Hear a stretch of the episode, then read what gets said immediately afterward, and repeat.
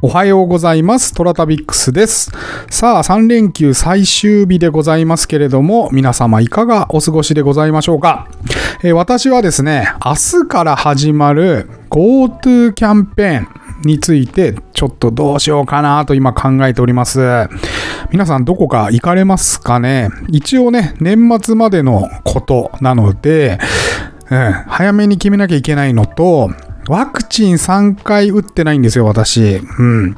だもんで、なんかワクチン証明3日前のものを持っていかなきゃいけないらしくて、旅に行って割引を受ける場合はですね、毎回毎回取りに行かなきゃいけないという、こう謎のことが発生しますけれども、どうしようかなと今、検討しております。はい。えー天に軌道があるごとく人それぞれに運命というものを持っております。この番組はフォロワー30万人、日本全国を旅するインスタグラマートラタビックスが懐かしい街並みをご紹介したり、旅のよもやま話をすることで奥様の心の悩みを解決する番組でございます。てなわけで、毎朝7時に更新、トラタビックス今朝の1枚ですけれども、えー今朝は京都の橋本遊郭の写真でございます。あのー橋本遊郭はですね、もう以前に3回ほど投稿をしておりますけれども、まあちょっといい写真がいくつか残っていたので上げさせていただきました。はい。えー細かいことはですね、以前の放送を聞いていただければと思いますけれども、あのーまあざっくり概略をお伝えしておくと、橋本遊郭は京都と大阪を結ぶ京街道の、まあ、遊郭街として古くから栄えてきました。淀川の対岸の山崎と橋本を結んでいた渡し船の船着き場にあった小屋で、えー着身女が客の袖を引いたのが起源と言われております。はい。そして、そして明治43年に、えー京阪本線が開通すると、電車が客を運んでくるようになったそうでございます。はい。まあちょっと遊郭の歴史から言うと、まあ江戸時代はまあ正式な遊郭ではこの辺はなかったということで、まあそこから明治に入って、京阪本線が開通するとそこに遊郭街がきちっと、えーでき始めて、で、昭和33年に売春防止法が、えー施行されると、えー戦後から続いた赤線が廃止されまして、遊郭がアパートや旅館、料亭などに変わっていったということです。はい。えー町はっていうとですね、あのー色濃く元々の遊郭の建物を残しつつ、最近やっぱり住む人が減ってきたみたいで、壊されてるエリアも多くなってますね。はい。えーそんな中でですね、中国人のおかみさんがやってらっしゃる宿がですね、結構頑張っていらっしゃって、もう2件ありまして、あともう1件なんか新しく中華料理屋やるなんてことをおっしゃってましたけれども、はい。なんかそんなあ宿でございます。枚方で過ごす、あるいは京都で遊びたいみたいな、大阪、京都で、えー一緒に旅行したいみたいな場合には結構いい場所です。橋本は。はい。えー詳しくは以前の放送をちょっと紐解いてみてください。今日はお便りがちょっと多いので、えーこの辺で走らせていただきます。はい。えーというわけで、ここからはお便り紹介に移りたいと思います。先週いただいたお便りをご紹介させていただきましょう。はい。えーまずはリリーさん。えーリリーさんたくさんいただきました。ありがとうございます。はい。えーまず、俺たちの虎旅についてですね。えー、直比嘉さん、おっちゃん、それで私の3人で話してる、毎週火曜日に放送しておりました、えー俺たちの虎旅ですけれども、えー先週とうとう最終回になってしまったと。いうことで、そちらについてお便りいただきました。えーとうとう終わってしまった愉快な3人とちょい1人参加のお茶の間劇場。本当にお名残惜しいです。えー今回もそれぞれがいい出し、いい味出してましたね。えーまるで酔っていないような直比嘉さん。心地よいトーンで淡々としたペースで寅さん愛を語るところが素敵な女性。知識の広さも感じられる魅力的なイラストレーターさん。庄内弁もう少し聞いてみたかった。よってろれつがいい感じのおっちゃん。はい。おっちゃん、酔っ払ったらいつもあんな感じですよ。はい。え、今回も深い知識と優しさを感じるいい愛の手を出してました。インテリア雑誌、私の部屋に携わっててらしたのですね。すごい。よく読んでました。えー、ますますファンです。そして、酔ってはいても貴重な虎さん話が出るわ出るわ。やっぱりさすがなトラタビックスさん。えー、ナオヒガさんが話してる時だったかな。えー、ポリポリとトラタビックスさんがなんか噛んでるいい感じの咀嚼音を聞かせてくれてて受けました。えー、無意識な癒しは天性。えー、ちゃんと最後はトラタビへの話を戻してくれて、山ちゃんも登場。も、えー、ドンと受け入れ一件落着でお見事でございましたと。はい。えー、このメンバーだからこそのコラボ、ラジオから新しい、えー、楽しみをもらいました。それと母が福島出身なんですが、夏休みに実家に帰ると酒好きなおじとおばが集まり、毎回夕食がまさにこういった感じだったなぁと、え、最後になってふと思い出せて懐かしい思いももらいました。え、この後皆さんはどんな話してたんだろうと続きの飲み会の模様も興味津々聞いてみたかったですと。はい。ありがとうございます。あの、この後はですね、普通に10時、これ終わったの多分7時ぐらいなんですけど、そっからね、10時ぐらいまでまあ、4人でめちゃくちゃ、4人プラス犬、犬が1匹いるんですけど、えー、めちゃくちゃ飲みまして、その後ですね、また別の方から連絡あって、えー、祇園の方にタクシーで移動しまして、そこで飲むみたいなことが、えー、ございました。はい。なんか、酔っ払いすぎて管巻いてたんだよね、その、えー、おっちゃんがね。だからね、あの、終わった後に、翌朝めっちゃ謝られて で、僕は僕でそんなに覚えてないから、あ、そんなことあったっけ？みたいなこと言って済ませました。はい。えー、次行きましょうね。サクサク行きましょう。はい。2通目。えー、16歳自転車の旅。あ、これは16歳自転車の旅。えっ、ー、と、おとといかなんかに出したやつですかね。はい、えー、この時でしかできない友人との大冒険。ハラハラドキドキ。とても面白かったです。ありがとうございます。えー、お母さんも家族キャンプで幼少からトラタビックスさんを見てて性格などを理解していたから許してくれたんでしょうね。えー、田中田中くんのご両親もトラタビックスさん一緒ならと許可したのかもですね。えー、旅の最後の方、田んぼの上にえー、ホタルが光りながら作る神がかった輝く光の柱と出会い、疲労困憊の二人が、えー、たまたま通りがかったトラックに自転車ごと乗せてもらえ、熱海まで行けることになり、えー、その車中で窓からの缶のポイ捨てを見て固まる二人、そしてその後大人になってヒッチハイクの青年を乗せることにつながっていく、えー、心が動かされるドラマチックな展開の自転車旅に感動です。えジブリ映画を妄想しました。特に田んぼでの光景には鳥肌が立ちました。極限まで行くと奇跡に出会えるんですね。えー、このシーンはきっと後々トラタビックスさんに良き形で影響をくれそうですね。16歳だと高校生かな。この頃のトラタビックス、この頃のトラタビックスさんはどんな日々だったんだろう。将来こんな風になりたいとか描いたりしてましたか？はい。ありがとうございます。なんか、この話はちょっと僕も意図がありまして、えっと、映画でいう、まあ、ロードトリップというか、うん、な感じの話にしたいなと思って、ちょっとダラダラ喋った感はありつつも、まあ、真実を全部淡々と述べていたんですが、あの、漢字た方がいらっしゃるようですごく嬉しかったです。はい。あの、リリーさんもそうなんですが、その、それ以外の方でもですね、まあそういったお便りをいただきました。うん。あ16歳だから、まあ高校1年生の時の夏休みだったと思います。はい。はいはいはい、そうですね。はい。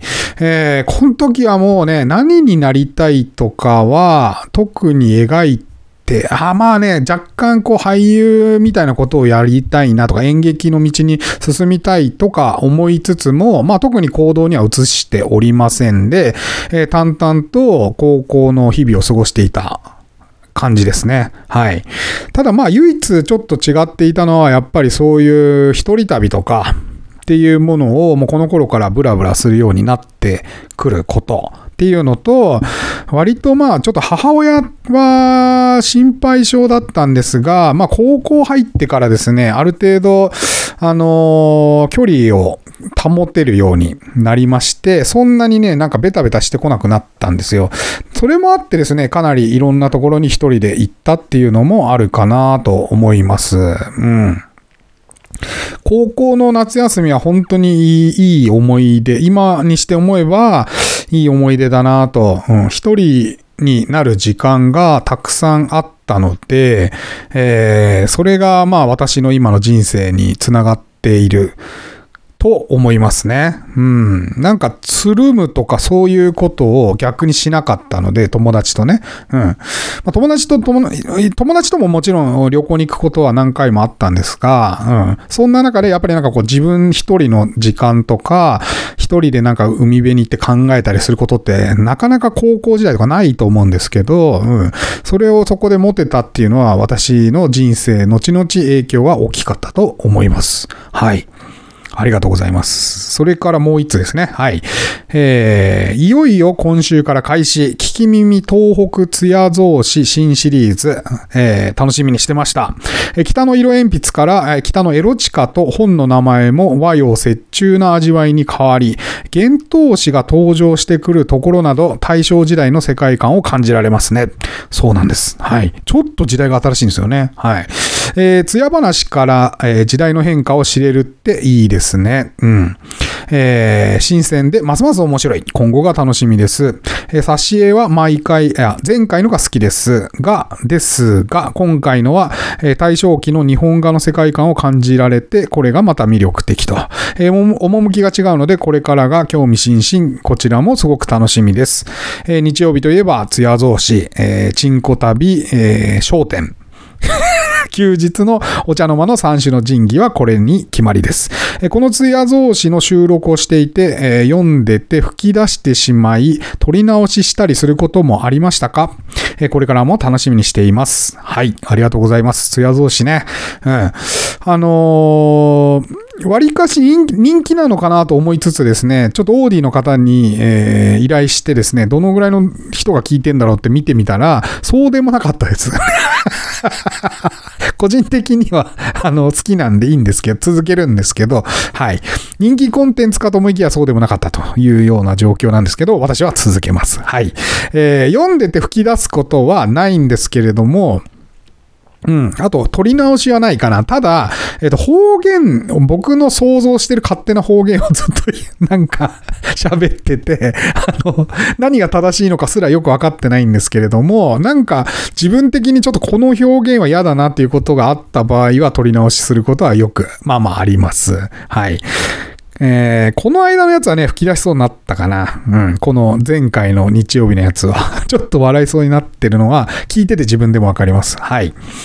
あのー、このえー、北のエロチカ以降はですね、まあ、いろいろ本が控えておりまして、えー、江戸の津屋原話とかですね、それから岩手の津屋原話ですとかですね、まあ、いろいろ本集めておりますので、えー、まあ、これは長いことやっていきたいなというふうに勝手に思っております。はい。えー、リリーさんありがとうございます。次。あ、ナオミさん。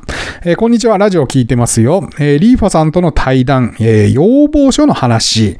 えわからなくはないですが、男性ではなく、オスの思考ですよね。まさに。うん。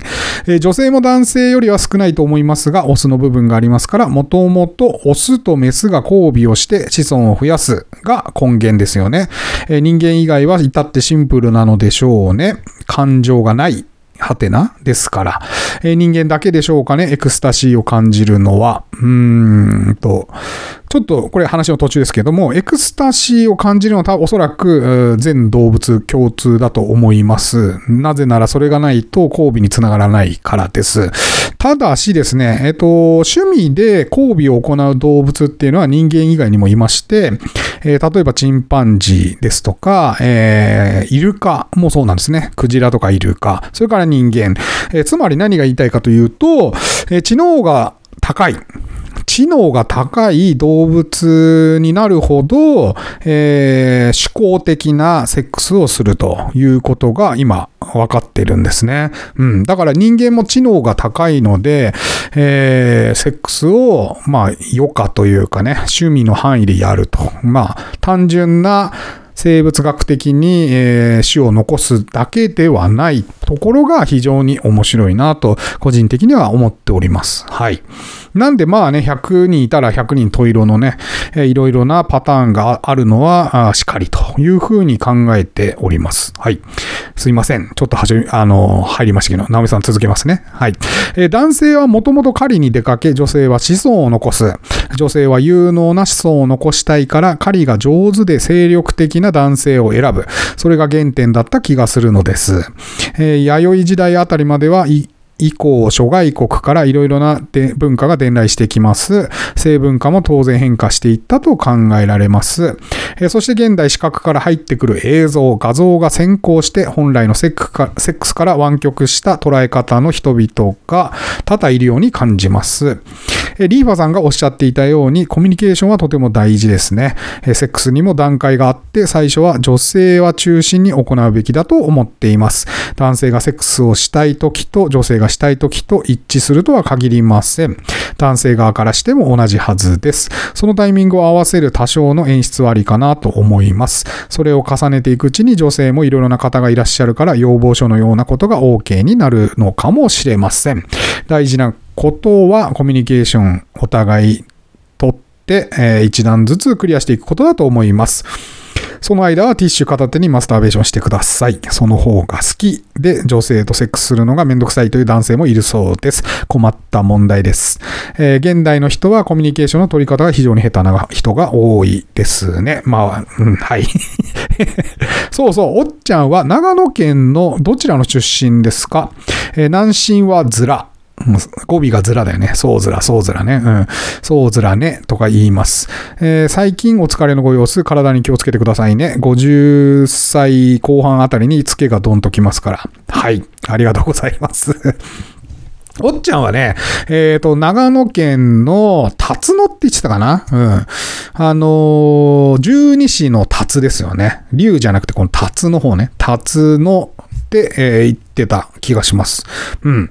あのー、ただね、南木曽の方にもよく行くって言ってたので、そっちにももしかしたら家があるのかもしれないな。今度ちょっと聞いてみますけど、辰野っていつも言ってたと思います。辰野が南なのか北なのか私にはちょっとわからないんですけれども、はい。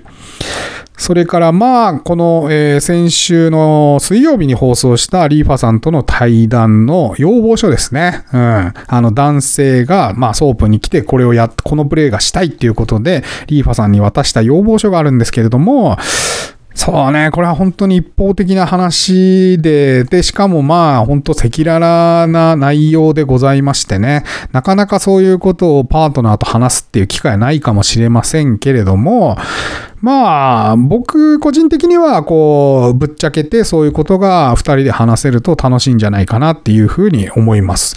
えー、詳しくは皆さんね、火曜日の放送をちょっと聞いてい、あ、違う、水曜日の放送を聞いていただければと思います。はい。えー、ナオミさんありがとうございます。さあ、ここからは、えー、今まではオーディ側に来ていたお便りですけれども、実は私、スタンド FM もやっておりまして、スタンド FM にいくつかコメントをいただいたので、そちらのご紹介もしたいと思います。はい。えー、まずは N さんから、えー、奇跡みたいなお話本当にあるんですね。これはインスタの、えー、いいインスタの使い方っていうことでご紹介した話に対しての返信ですね。えー、奇跡みたいなお話本当にあるんですね。じめましてフォローしていただき飛んできました。インスタの写真、懐かしい風合いがホッとします。はい。ありがとうございます。N さん。次。えー、これ、小い、小石翔かな？小石翔さんかな？小石てるさんかな？はい。えー、ホタルの光の柱。これが先ほどの、えー、リリさんと話と一緒で16歳の旅ですね。はい。えー、ホタルの光の柱。すごい幻想的ですね。えー、ハイエースのおじさん、いい人だけど、缶のポイ捨ては良くないですよね。まさに。はい。えー、16歳、自転車の旅、とても貴重な体験ですね。めっちゃ聞き入っちゃいました。ありがとうございます。そうなんですよね。なんか、助けてもらったのに、その人が悪いことしてると、ちょっとなんか不思議な気持ちになりますよね。ね、ヒッチハイクして乗せてもらったはいいけれども、缶のポイ捨てめっちゃするみたいな、うん、複雑な気持ちになりましたけれども 全部含めて今ではいい思い出でございます。もう一つ、えー、16歳の旅、えー、もう一つ来てました。奥田マイラさんから、えー、16歳のヒッチハイクってとても勇敢で素敵。えー、大阪人なのに未納に行ったことないので楽しみながら聞いておりました。ありがとうございます。そうなんだよね。あのー、まあ皆さんお子さんいる方もいらっしゃらない方も聞いてらっしゃると思うんですけれども、まあガキはね、旅した方がいいですよ。うん、本当に。あのー、一人旅じゃなくても、まあ、4人旅とか友達と一緒でもいいけれども、まあもう中学に入ったら旅の設計は自分でして好きなところに自分で行けるようになった方が俺はいいと思いますよ。うん。旅はいろいろ学びがありますし、本を10冊、20冊読む読むよりも1回の旅で学ぶことの方が本当に多いなと、今だに思いますね。40過ぎても、うん、旅の中で学ぶっていうことはたくさんありますから、まあ、ましてや感受性の強いね、10代の子たちが、え外に自分たちで設計した旅に出ていくっていうのは本当に学びが多いなと、切に感じてます。うん、可愛い子には旅をさせろ。これはまさに本当でございます。はい。ありがとうございます。あとは、ジャンガさんから、えー、ありがとうございます。勉強させていただきました。いえいえ、こちらこそ。うん。何の勉強かわかんないんですけども、こういうふうに書いてありました。はい。ジェンガさん、ジャンガさんね、ありがとうございます。はい。えー、てなわけで、えー、これで終わったかな。うん。駆け足で行って、えー、前半はしょったから20分ぐらいで終わりました。ありがとうございます、皆さん。はい。えー、今後もですね、毎週月曜日はお便りを紹介していきますので、皆さんね、えー、いろんな今はメディアで配信してますので、そちらの方で何か気になったことがあれば、いつでもコメントまたはお便りいただければと思います。えー、トラタビックスは皆様からのお便りをお待ちしております。今お聞きのメディアからいただいても結構でございますし、私のインスタアカウント、toratabix トラタビックスに DM またはコメントいただいても構いません。それでは、いってらっしゃい。